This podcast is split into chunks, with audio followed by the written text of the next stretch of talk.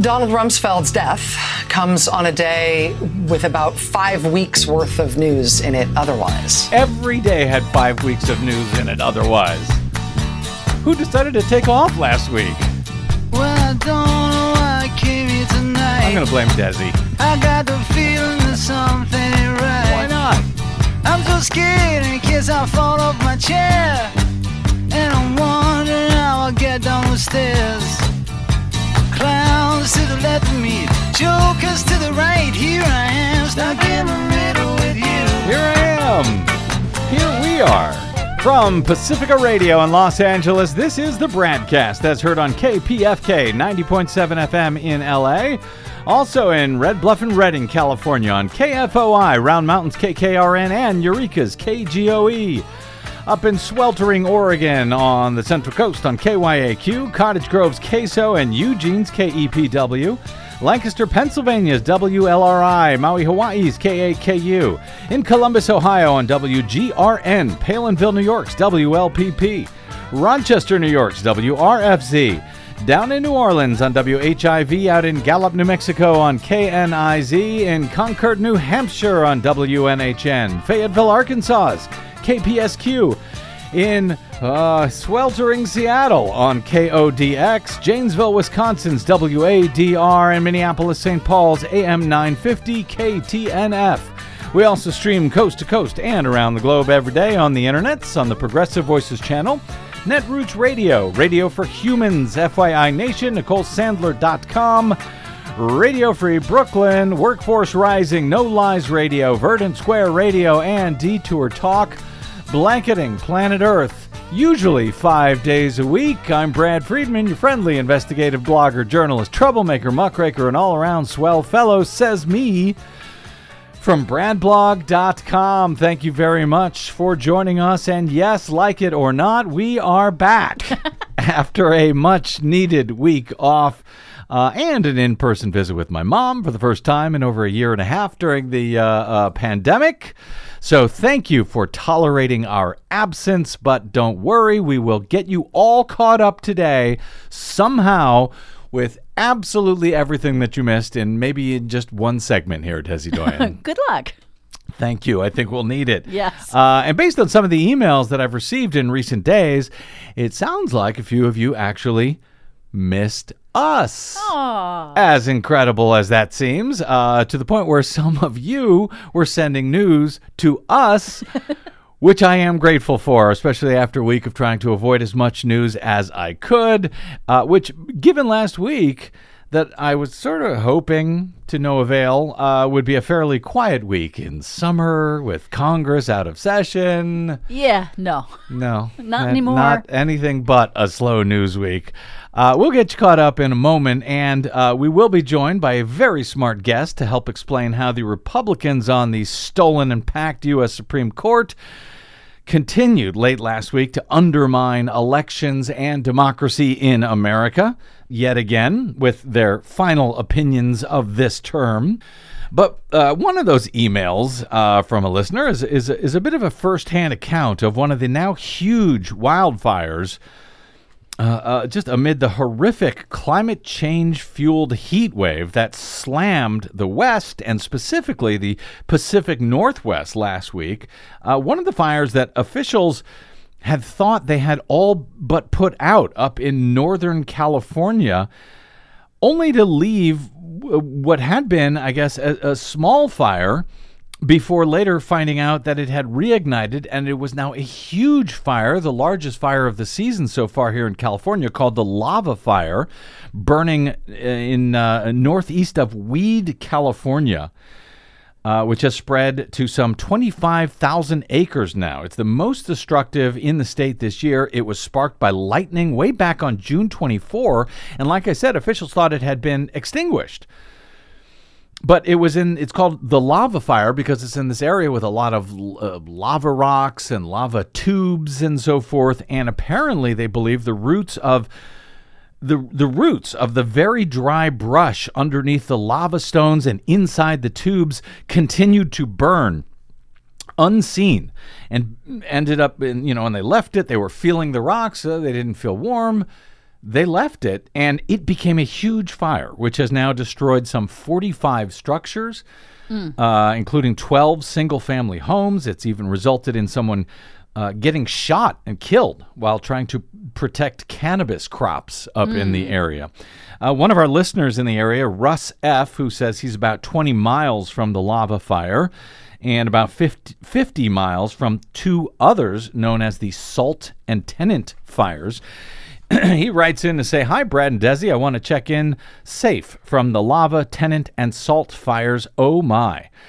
The real heartbreaker is seeing the huge carbon footprint of combating and putting out these wildfires.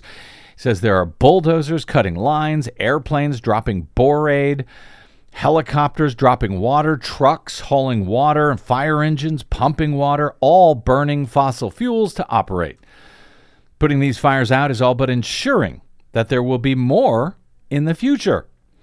Like a story I heard about a ski resort, he said, that was going to host some big skiing event but didn't have enough snow due to drought caused by climate change. So they hauled a bunch of snow from elsewhere and hmm. opened the resort. Kind of crazy, I know.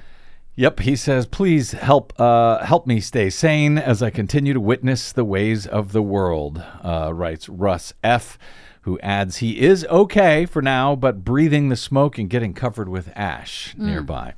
Thank you for checking in, Rush. Uh, Rush. Russ. Uh, not sure how uh, sane we can help you stay.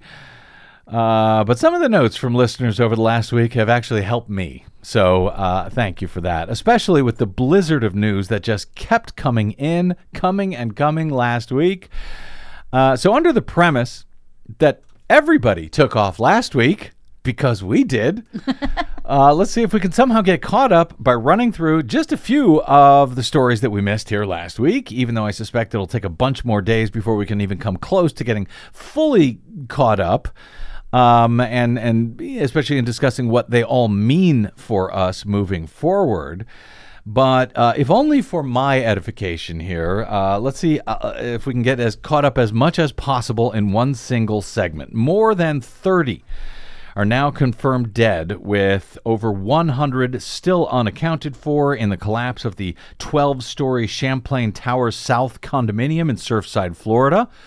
That collapsed just before we uh, uh, finished up uh, prior to our break. After a week of recovery efforts, now uh, there have been, as I said, more than 30 confirmed dead. On the night of July 4, officials demolished the rest of the condo's uh, tower that was still standing. As Elsa, the earliest fifth named Atlantic storm on record, the earliest fifth named Atlantic storm on record is now bearing down on Florida, which sped up the need to take down the rest of that tower.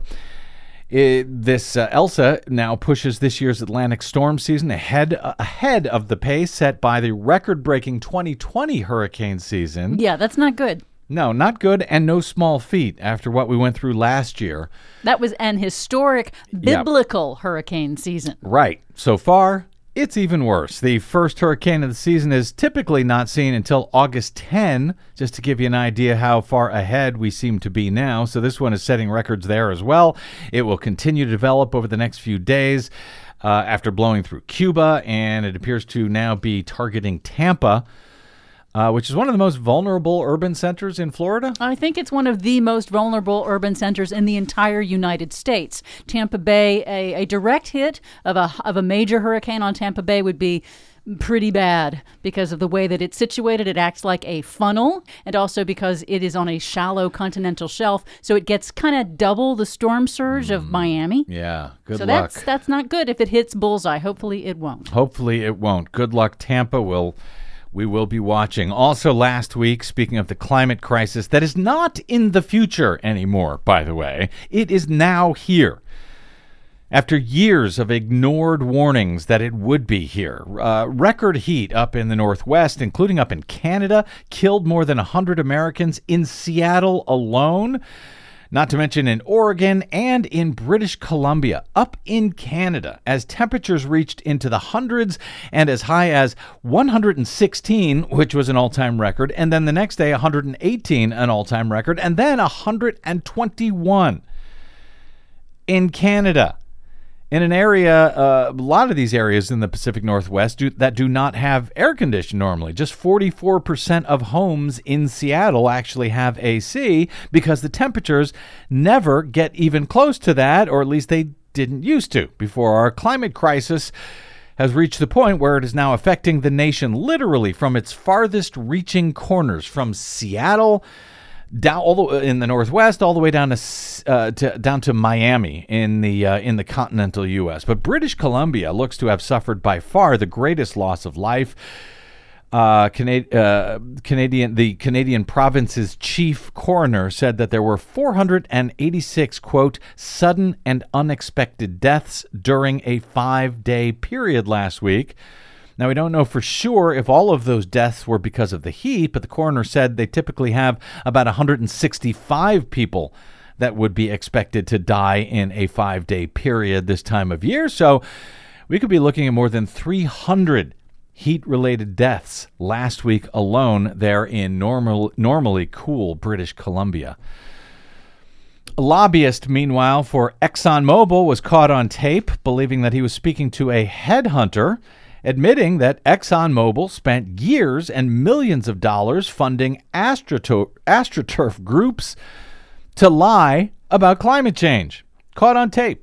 Uh, even though they absolutely knew that they were lying about it and uh, about the fact that their product was destroying the planet. More on that, I suspect, in our first Green News report back. Oh, yes. Uh, later this week.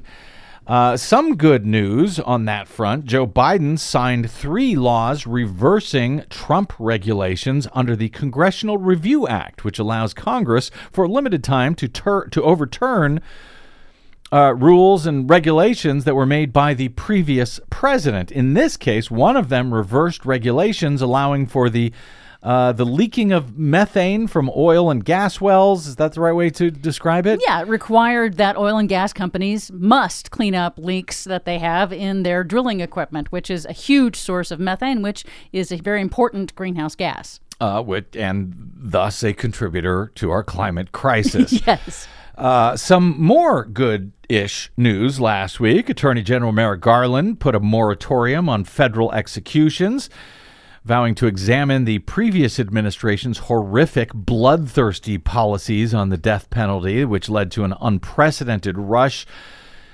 uh, in the final months of Trump's presidency to kill as many prisoners as possible. Uh, that that even while the uh, previous administration was overseeing the deaths of hundreds of thousands of Americans by lying to them about the dangers of the coronavirus. More now known knowns George W. Bush's defense secretary turned war criminal Don Rumsfeld died at 88. The U.S. finally evacuated the huge Bagram Air Base in Afghanistan after 20 years of its long and largely pointless war that President Biden appears, at least, to finally be ending by pulling out all U.S. troops from the country in advance of this year's 20th anniversary of the 9 11 attacks that sparked our longest ever war in the first place there. COVID infections, meanwhile, started creeping back up again nationally. Clearly our fault because we weren't here to warn people otherwise. Uh, creeping up about 10% over the previous week, driven in no small part by the Delta variant, which is said to be some 60 times more infectious than earlier variants. And even as the vaccines we currently have for COVID are said to be effective against the Delta variant, uh, if not as effective as they are against uh, the other variants. Um, but if you're not vaccinated by now, seriously, people, what are you waiting for? Are you out of your minds? LA County, even though we have one of the lowest infection rates in the nation, urged residents to go back to using masks indoors in public uh, due to the increasing danger of the Delta variant. It is not a mandate, but it is a very strong recommendation from the county, and I am just fine with that. Have I mentioned you should get vaccinated if you haven't already? Yeah, if you're not going to do it for yourself, then please do it for every single human being that you encounter in your daily life. They also have loved ones that they might want to take care of, even if you don't wish to take care of your own. Desi sounds mad. I am. More than 180 people were killed in shootings across the country over the 4th of July holiday weekend, according to data compiled by the Gun Violence Archive. And NPR reports that by 11:30 p.m. on Monday night, the last day of the holiday weekend, the Gun Violence Archive reported 189 people killed and 516 injured in shootings over the course of a 72 hour period starting on Friday. In total, there were more than 540 shootings over the holiday weekend, in which we apparently celebrate the freedom to own as many weapons of mass destruction as we like. Those numbers may increase as more statistics are collected from the weekend. Nancy Pelosi last week created a January 6 congressional select committee to investigate the causes of the worst attack on democracy since the Civil War and the worst actual attack on our nation's capital since the War of 1812 naming seven Democrats and one Republican, Liz Cheney, to sit on the committee. House Minority Leader Kevin McCarthy is entitled to nominate five Republicans to the committee. He has yet to do so, however. That'll give the Democrats a 7 to 6 majority on the panel. That after Republicans in the House and Senate, uh, after agreeing to an evenly divided independent commission, with equal subpoena power and the power to veto subpoenas, they reneged on their deal and they voted against the formation of what would, would have been an evenly balanced bipartisan independent commission. So they get this committee instead, a committee that could, if it wanted to, even subpoena Donald Trump himself, as South Carolina Congressman James Clyburn has suggested it just may. Sexual predator Bill Cosby was suddenly released from prison one day last week out of nowhere after it turns out one of the lawyers defending Donald Trump in his second impeachment trial, guy by the name of Bruce Castor, remember him? He had made a corrupt deal, apparently, with Cosby years ago when Castor served as the district attorney in Philadelphia and there was an unwritten deal to not prosecute Cosby criminally in exchange for the disgraced comedian giving a deposition in a civil case by one of his alleged sexual assault victims at the time. That agreement apparently was enough to have his entire case tossed out a decade or two later uh, by the uh, Pennsylvania Supreme Court. And so now Bill Cosby runs free. Speaking of predators, the Boy Scouts of America agreed to an $850 million settlement with thousands of victims said to have been sexually abused by Scout leaders last week. Well, the settlement was last week. they weren't all anyway. Yeah. Among the uh, biggest news of the week, of course, that we missed uh, is that the Trump Organization and its longtime chief financial officer, Alan Weisselberg, were criminally indicted by the Manhattan District Attorney with 10 charges for Trump's company, 15 charges against Weisselberg which could land him in prison for many many years and i think he's i think he's 78 years old pushing 80 so mm-hmm. mm, the, the charges include scheme to defraud, conspiracy, grand larceny, criminal tax fraud, and falsifying of business records. I believe we will definitely be covering that story more in the days ahead even as experts suggest that in uh, that uh, the indictments were written in such a way to suggest that there will be more charges for other executives at the company. Hello, Ivanka. Hello, Don Jr., Eric, and yes, hello, Mr. Former President. All of that may be in the offing in the days ahead. Also, the New York mayor's election went sideways as the uh, already ridiculously complicated ranked choice voting system that the city is now using for the first time ever got even more messy when it was discovered that about 140,000 sample test ballots were accidentally included in the weeks long ranked choice tabulations, meaning that they pretty much have to start all over again on those tallies. Now, by the way, even though I'm not a fan of ranked choice voting, that is not the fault of ranked choice voting. even though it's virtually already virtually impossible for the public to oversee ranked choice voting elections, the tabulations of them. But this was the fault of the still terrible New York City Board of Elections, which continues to screw up in election after election.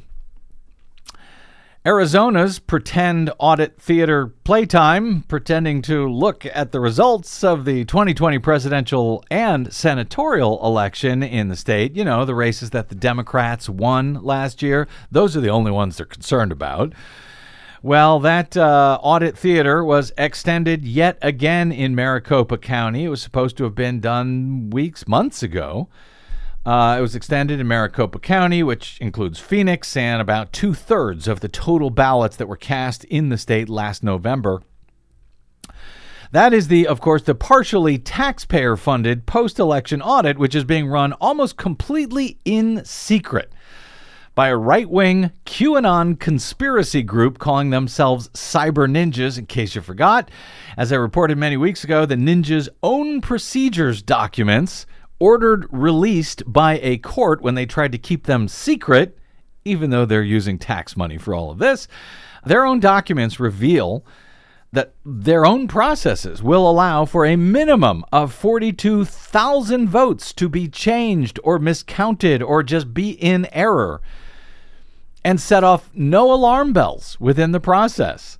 It's the expected error rate of at least 42,000 votes to be wrong in the presidential election that was won by Joe Biden in Arizona by just about 10,000 votes or so. So expect some insane numbers to come from that count.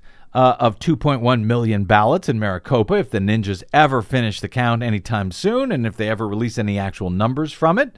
Numbers that can no longer either be proven or disproven or verified or not because the chain of custody on the actual ballots from last year has now been permanently corrupted when the uh, GOP state senate forced Maricopa County to hand everything over to this right wing conspiracy group. And like I said, slow news week. I'm sure I missed some important stuff, but uh, the U.S. Supreme Court, on the last day of its term last week, overturned a lower appeals court that had blocked two Arizona voting laws that disproportionately disenfranchised minority voters by blocking the counting of certain ballots and the collection of other ballots. We will discuss that ruling, making it now perfectly legal, apparently, to enact laws all over the country that make it harder for minorities to vote. And we'll discuss another opinion from the High Court that prevents the California Attorney General from learning the identity of dark money donors to political action committees. Uh, thanks, Supreme Court. To make sure that they aren't violating the law is why the Attorney General wanted to see who those dark money donors were, but nope, we're not allowed to do that either. We will discuss that and more with my guest from the Nonpartisan Fair Elections Center in D.C. Next on the BradCast, I'm Brad Friedman, and yes, we're back, like it or not.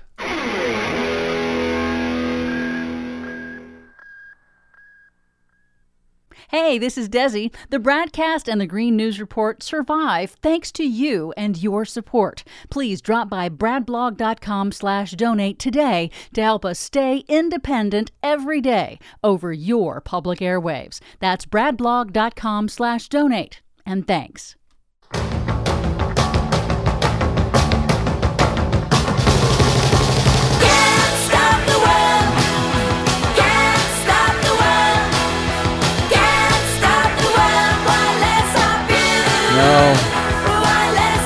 We can't stop the world, but I'm trying. Welcome back to the BradCast. Brad Friedman from BradBlog.com.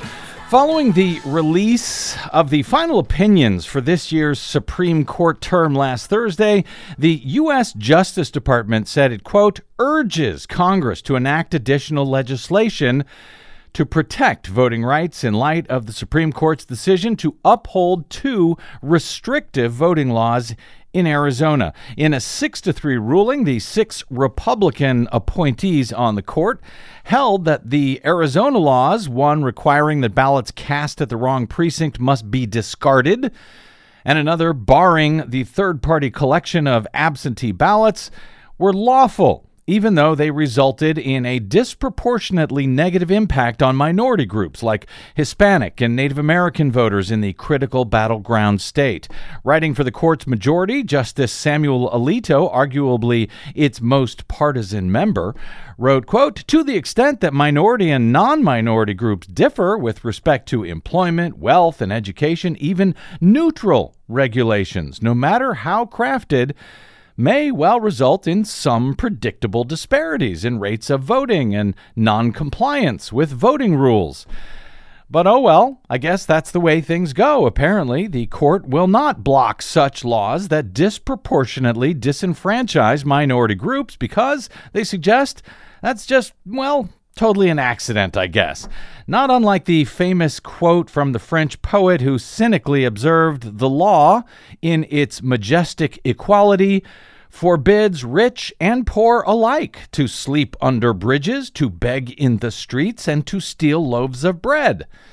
See, the law is totally neutral. It's not targeted to hurt anyone any more than anyone else. And, well, if it does, that's totally coincidental, according to at least my reading of Alito's opinion. We'll see if my guest feels the same momentarily.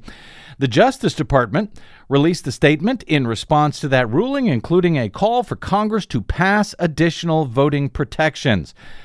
The Attorney General has made clear the Department of Justice will never stop working to protect the democracy to which all Americans are entitled. The DOJ said the department remains strongly committed to challenging discriminatory election laws and will continue to use every legal tool available to protect all qualified Americans seeking to participate in the electoral process. Those tools, however, already passed by Congress via the Voting Rights Act, seem to be quickly dwindling.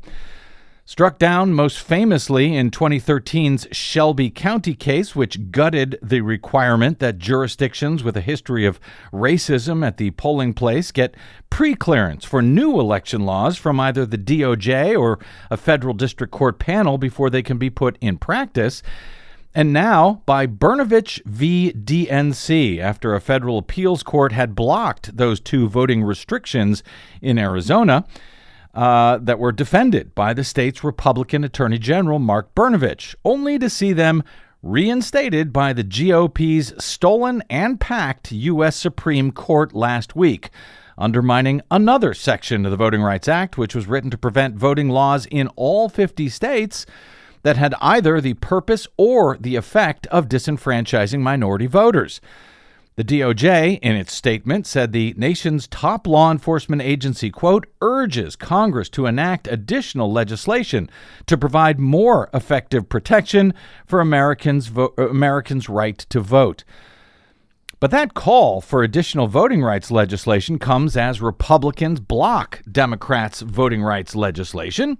In the Senate, thanks to the Senate filibuster, which, unless reformed or eliminated, allows the minority to block legislation by the majority.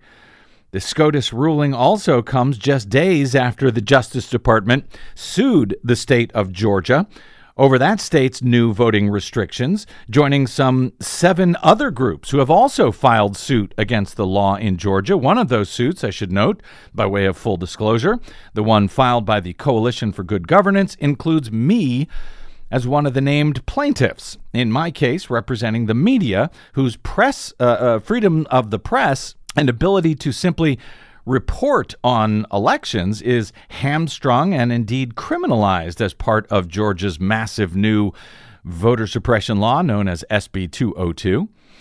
The DOJ suit against Georgia, like the Arizona case decided Thursday, relies on Section 2 of the Voting Rights Act. However, unlike plaintiffs in the Arizona case, the federal litigators argued that Georgia's laws were enacted with a discriminatory purpose rather than simply having a discriminatory effect.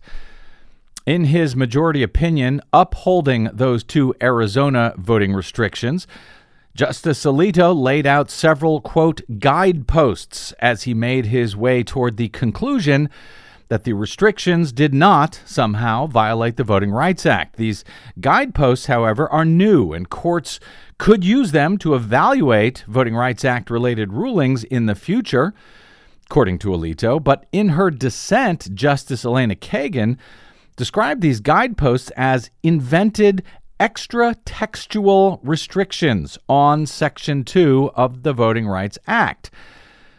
The majority completely ignored decades of precedent interpreting Section 2 of the Voting Rights Act and stood up new standards that had never been. Uh, never before been part of the jurisprudence, said Wendy Weiser, the director of the democracy program at the Brennan Center for Justice. The opinion, she said, dramatically changed the jurisprudence. Among Alito's consideration, the size of the burden on voters, the disparity of a rule's impact on minority voters, whether there are other non burdensome opportunities to cast a ballot available to voters. Hey, you can't do it one way, but you can do it another. The strength of the state's interest in things such as, quote, preventing election fraud, even though Arizona was able to show no evidence of such fraud that might have been prevented by these new laws. And even the, the degree to which the rule departs from what was standard practice in 1982, when the Voting Rights Act was last amended for reasons that I don't fully understand, frankly, but again, maybe my guest does and can help us all understand. They're sort of rewriting the standard upon which to describe the racial impact of these provisions, says Robert Brandon, president and CEO of the Fair Elections Center. It's an effort to try to give the impression that they're carefully thinking about the impact that these provisions might have, but to me, he says, it's ignoring the reality. Joining us now in the reality based world of elections is Robert Brandon of fairelections.org. The Fair Elections Center is a national nonpartisan, nonprofit voting rights and election reform organization that utilizes litigation and advocacy to remove barriers to registration and voting, particularly in underrepresented and marginalized communities. Oh, counselor, welcome to the BradCast, sir. Uh, thank you. I'm glad to be here. So, uh, Robert Brandon, uh, Justice Alito, and a number of the court's other right wingers, like the late Antonin Scalia, uh, claim to be originalists, textualists, constitutionalists who claim to interpret the Constitution literally as written. Uh, yet, the Constitution's 15th Amendment is actually one of the clearer and more concise ones, it seems to me. It's about two sentences long. Uh, the, those two sentences are Section 1 The right of citizens of the United States to vote shall not be denied or abridged by the United States or by any state on account of race, color, or previous condition of servitude.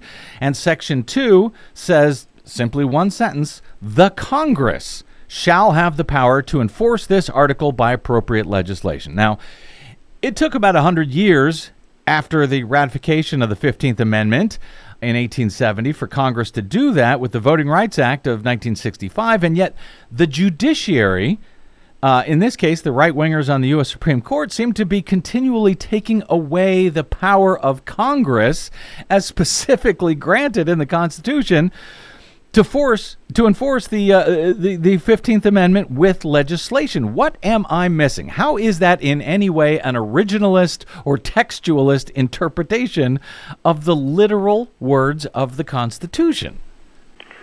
Well, um, as you mentioned, I think you got it right. It, it's not. It's a real departure from supposedly the structure upon which the conservative parts of the court tend to approach things. You know, the, the, the decision clearly is going to make it harder to challenge and defeat in court the laws that disenfranchise the most vulnerable Americans, particularly black and brown voters and other marginalized voters, in the case of Arizona, including disabled voters who often need help delivering their ballots. And, you know, it's to some extent uh, the, the decision and the court majority acts like the efforts to suppress the vote uh, and particularly voters of color, no longer exists. It's a little bit like what they did in the Shelby case you mentioned, uh, which eliminated pre-clearance as a, as a condition of uh, a law being able to go into effect. By the courts basically saying, well, all of that history doesn't really exist anymore. All of that discriminatory uh, voting rules doesn't really exist anymore, so we don't really need uh, the pre-clearance requirements in these states and localities that have had a history of uh, denying the vote for particularly African Americans, but people in general. Well, and without that pre-clearance, we have in Section Five, we have to rely on uh, what's left of the law in Section Two here, and even that they seem to be g- gutting. What what does I, I I I really have a difficult time understanding what was Alito getting at by saying basically that any laws that were in place as of 1982 are somehow just fine. Help me out here with that Right. one. yeah, it's kind of a tortured sense of history. He basically is saying, well, look, back in 1982, we didn't even have things like early voting and mail-in vote voting, absentee voting. You know, we uh, and, and now we have all these other options. So therefore, how bad could it be if you deny some of them? Um, and and he's looking back at 1982, as you mentioned, which is the last time the Voting Rights Act was reenacted. It, it, it's ironic because the same court, or many of the same people in Shelby, said, "Oh, we don't need to look back because that's history. Let's look forward." Today, there's hardly any examples of uh, discrimination on uh, new voting laws in the South and in other jurisdictions that have a history of doing this. Of course, ironically, I might add, the reason that was true is that Shelby had preclearance in place, and preclearance did keep almost all of these laws Yeah. out of being enacted Yeah. because either the jurisdictions decided it wasn't worth doing it because they're going to get knocked down anyway, or they were turned down by the Justice Department or in a few cases the federal courts. We'll uh, we'll broaden this out in a second to uh, what this opinion now means for these other states and the rash of similar uh, voter suppression laws, as I see them, that are now being adopted in, in just you know dozens of Republican-controlled states. But how are those laws in Arizona uh, now justifiable when Alito himself?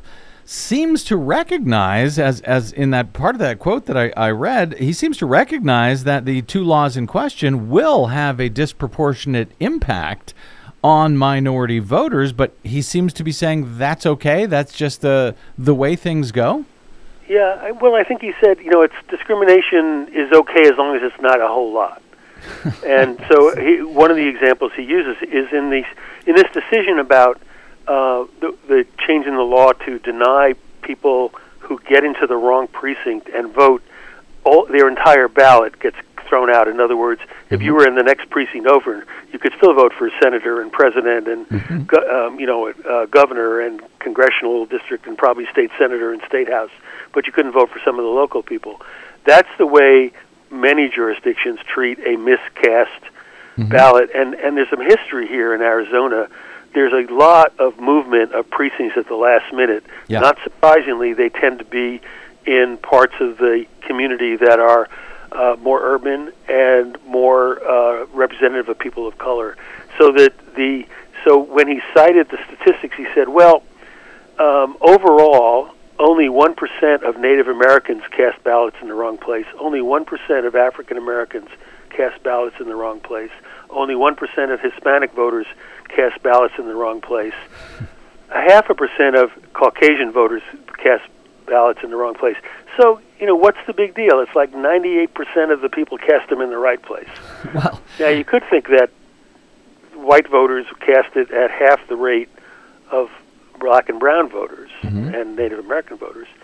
Um, but that's, you know, he made it sound like it's not a big deal. It's a half a percent, 1%. What's the big deal? Oh, yeah. Well, one of the big deals is that in Arizona, the uh, presidential election happened to be decided by less than half of 1%, Right. as I recall. So these numbers do make a difference. So to be clear, uh, if, if, if a voter cast their vote in Arizona in the wrong precinct, it's understandable that they would throw out their, you know, the congressional uh, district race, race or a local race or something if they're in the wrong district. But this would throw out their vote for president and the Senate as well, simply for the quote unquote crime of voting in a precinct where you're not entitled to vote. You lose your vote for president?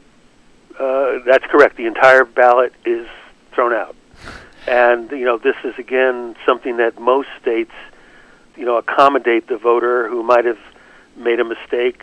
Um, as I mentioned, Arizona has a bad history of changing precincts at the last Yep. minute, and that's one of the reasons why it's been a, an issue there. We've urged the legislature there for years now to try to make this partial counting rule in play, put in place, and uh, that's obviously not the case. And and then you know the other proposal, uh, other law rather that uh, Alito thinks is okay, is this limitation on being able to help people who need help uh, casting their ballot, uh, disabled folks, uh, people who you know uh, the Native American population in the Navajo Nation, uh, the largest uh, Native nation in the country, is half in Arizona, and if you go onto their reservations, there is no mail service, and so people do collect ballots, and that's how you know. And then there's long distances to get to a polling place. Mm-hmm. Many people don't have transportation, so it's a necessary part of helping people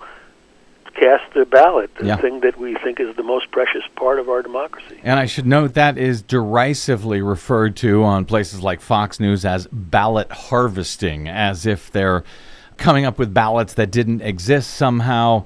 Uh, when, yeah, indeed, it's it's helping people to have a voice uh, in their democracy. Right, and and we have seen. I I mean, Florida, for example, in their legis- their voter suppression legislation, has also limited the ability of uh, people uh, to be able to uh, collect ballots. It's, it's limited to your immediate family members. Um, yeah. Yeah, and and then you know they're making it even harder by uh, reducing uh, drop boxes and so forth. Uh, you already said it's very difficult to you know get to a post office box on some of these in some of these places. It seems pretty clear what's going on here, but.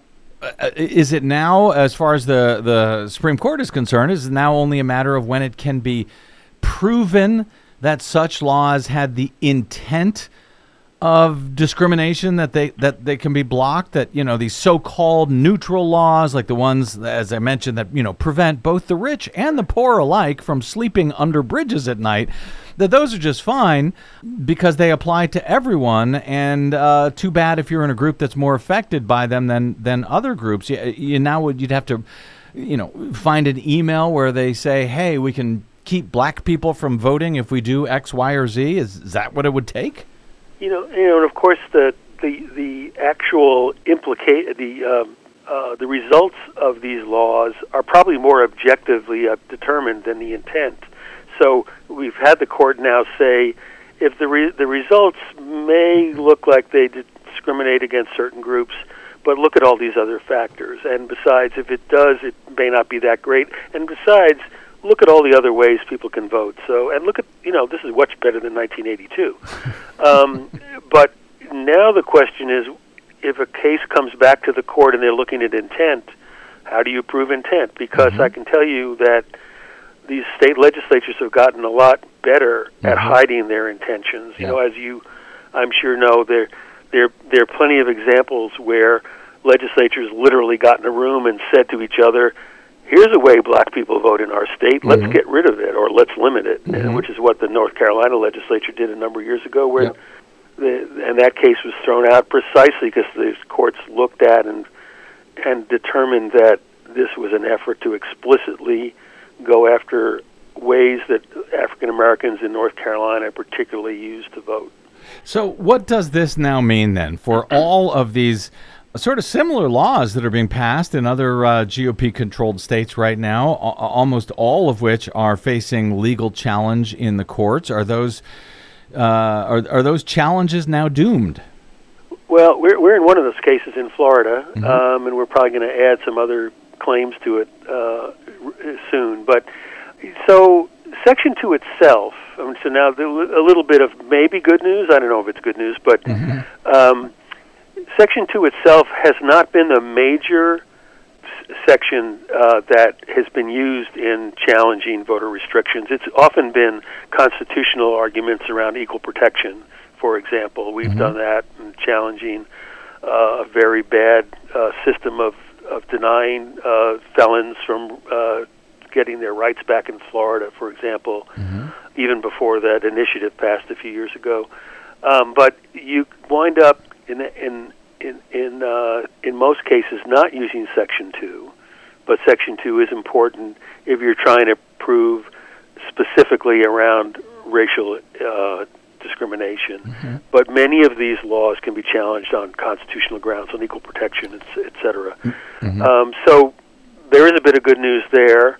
But frankly, as you alluded to earlier, the best protection is going to be that the Congress steps in and provides some real protections for basic voting opportunities for Americans uh, that are contained in the voting rights sections of the For the People Act, for example. And then, just as important, maybe more important, amending the Voting Rights Act, uh, Section 5, which is the section on preclearance, on, with using the John Lewis uh, Voting Rights Act amendment. Uh, those two things, if they passed, it would change everything in terms of the kinds of laws that are being passed now with you know great uh, speed in these states. It, it's it, great irony, of course, that we just had the highest turnout election in history, the one that you, you, universally, except by the guy in the White House who lost his seat, um, has been pronounced, including by a lot of Republican secretaries of state, as the safest, most effective, and most error-free uh, vote in history. And yet now we're talking about adding uh, all these new barriers to voting around the country. And uh, you know, you referenced the uh, For the People Act and the John Lewis Voting Rights Advancement Act. Uh, you know, if by a sudden uh, stroke of reality, uh, West Virginia's Joe Manchin and Arizona's Kyrsten Sinema suddenly come to realize how the Senate filibuster is allowing the GOP to enact partisan voter suppression laws all across the country, and if they decide to relent and allow those uh, bills for the people and the John Lewis uh, Act to uh, to be enacted.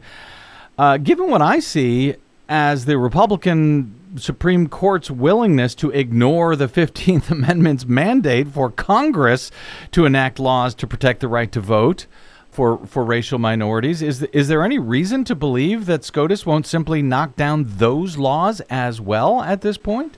You know, uh, well, you know, as a trained lawyer, I like to think there's a certain level of jurisprudence that goes into Supreme Court decisions, even though some evidence to the contrary. So, I, yes, I do believe that congressional laws that uh, protect the right to vote would be sustained in this, even this Supreme Court, um, and it is something we need to do.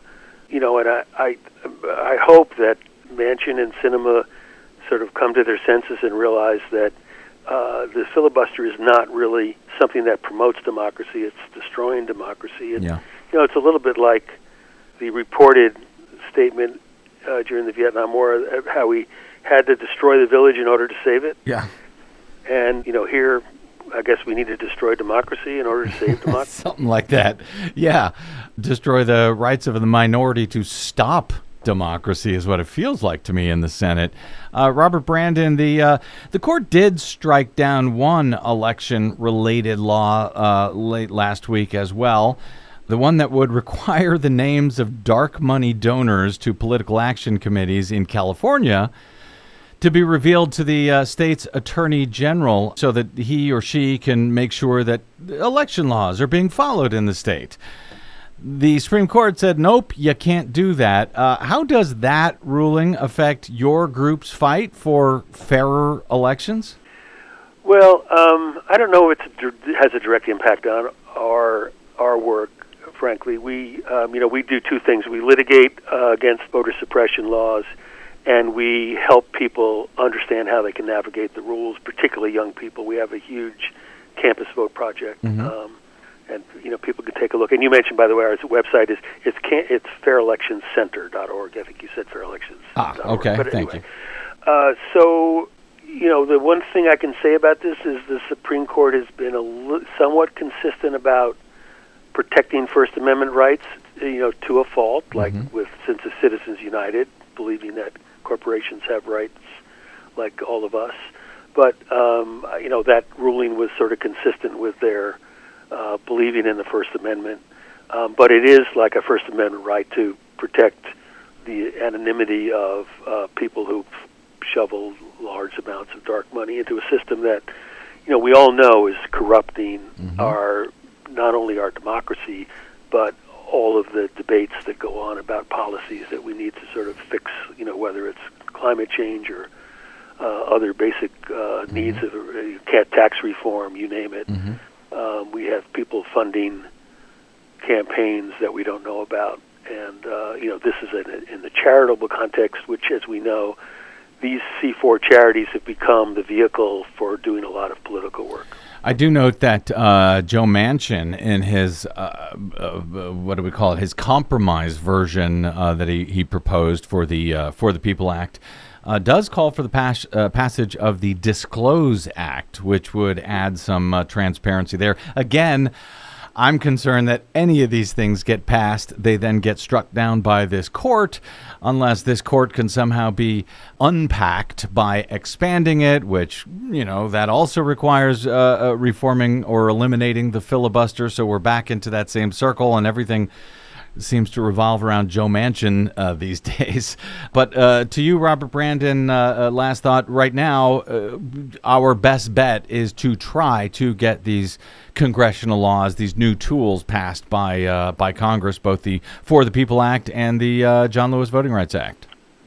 Absolutely, they, they they are the way that Congress can, and even under this court ruling, uh, do something to protect the basic voting rights that are being taken away. You know, as we speak, by too many uh, conservative legislators uh, and governors uh, around the country. Robert Brandon is president, CEO, and co founder of the Fair Elections Center. You can find them at fairelectionscenter.org. You can also find them on the Twitters where they are fairer elections. Fairer elections. Robert Brandon, really appreciate you joining us today. Thank you for your uh, your group's uh, very good work and for your uh, insight into this fine mess today. Hope you don't mind if we give you a shout in the not too distant future. Absolutely, and thank you, Brad. You bet. Enjoy Thank you. talking to you. Thank you, sir. Okay, a quick break, and we're back with our closing few minutes here. Uh, and, uh, you know, as you say, Des, it always comes down to the same thing here, doesn't Oh it, yes, these days? half these days, in order to Yeah. stop the rampant voter suppression, pretty much the only tool that remains is calling your representatives and demanding that they enact these voter protections at the federal, state, and even the local level. Well, you can call the federal level at 202 224 3121 to uh, talk to your senator, no matter where you live. Tell them to get rid of the filibuster so that we can pass some legislation to protect voters. 202 224 3121 will, in theory, get you through to your senators, your two senators' offices. All right, quick break, and we are back with our closing few minutes on the BradCast. I'm Brad Friedman.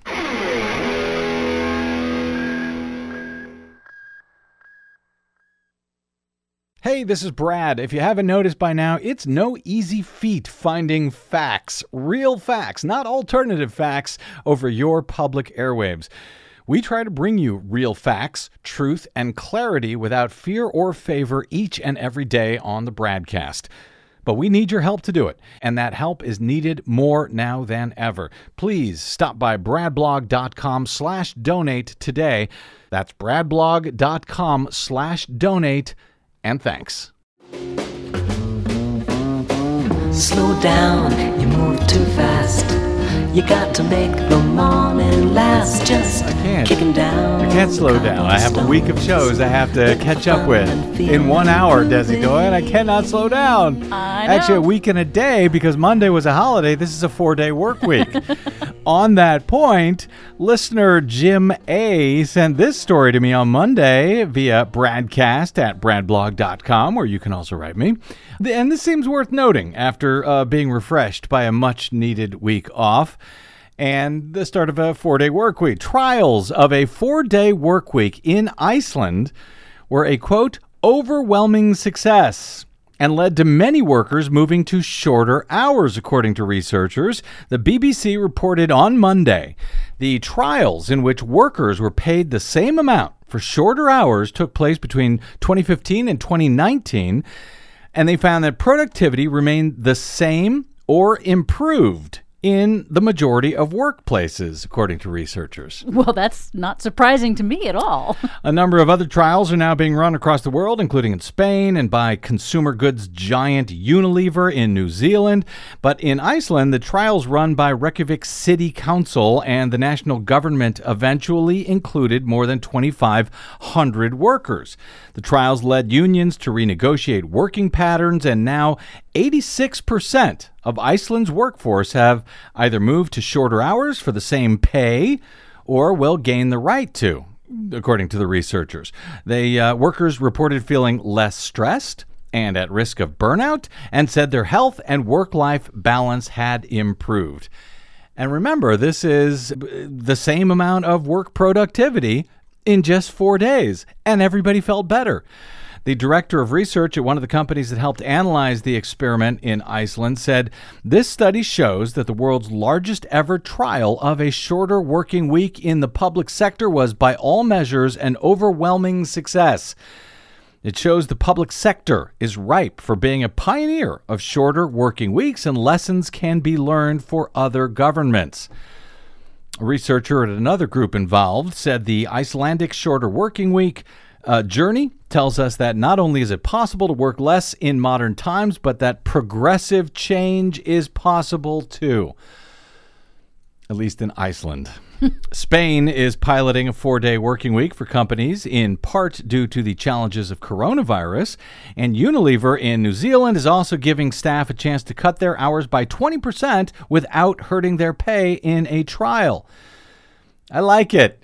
In May, a report commissioned by the Four Day Week campaign in London suggested that shorter hours could cut the UK's carbon footprint as well. Well, it won't just cut the carbon footprint, which, yes, it absolutely would, with people not having to drive to that stupid commute to work every day. Right. but also it will reduce public health costs. Yeah. Because we have a very sick population Yeah. here in the United States caused by stress and uh, the economic precarity of the system that we have. So I can see it being a big benefit o- overall, but, you know, that's not the society that the United States lives in right now. Well, I'm working on it. Doing what I can. Uh, sounds like a good idea to me. Anyway, so the catch up will continue during this four day work week for us, thanks to the holiday on Monday. The uh, catch up will continue when the BradCast returns tomorrow for our next thrilling adventure. Until then, my thanks to my guest today, Robert Brandon of fairelectioncenter.org, and to Desi Doyen, of course, our producer, and to all mm-hmm. of you for spending a portion of your day or night with us. It is always appreciated. If you missed any portion of today's show or any other, you can always download them for free at bradblog.com. And though it's free to listen to our shows, it's not free to produce them, so we do appreciate those of you who stop by bradblog.com slash donate to keep us going as long as we can. Uh, you can also drop me email at bradcast at bradblog.com and you'll find me on the Twitters and the Facebooks at the Brad Blog. I will see you there until we see you here tomorrow. I'm Brad Friedman. Slow down, take it easy. Good luck, world.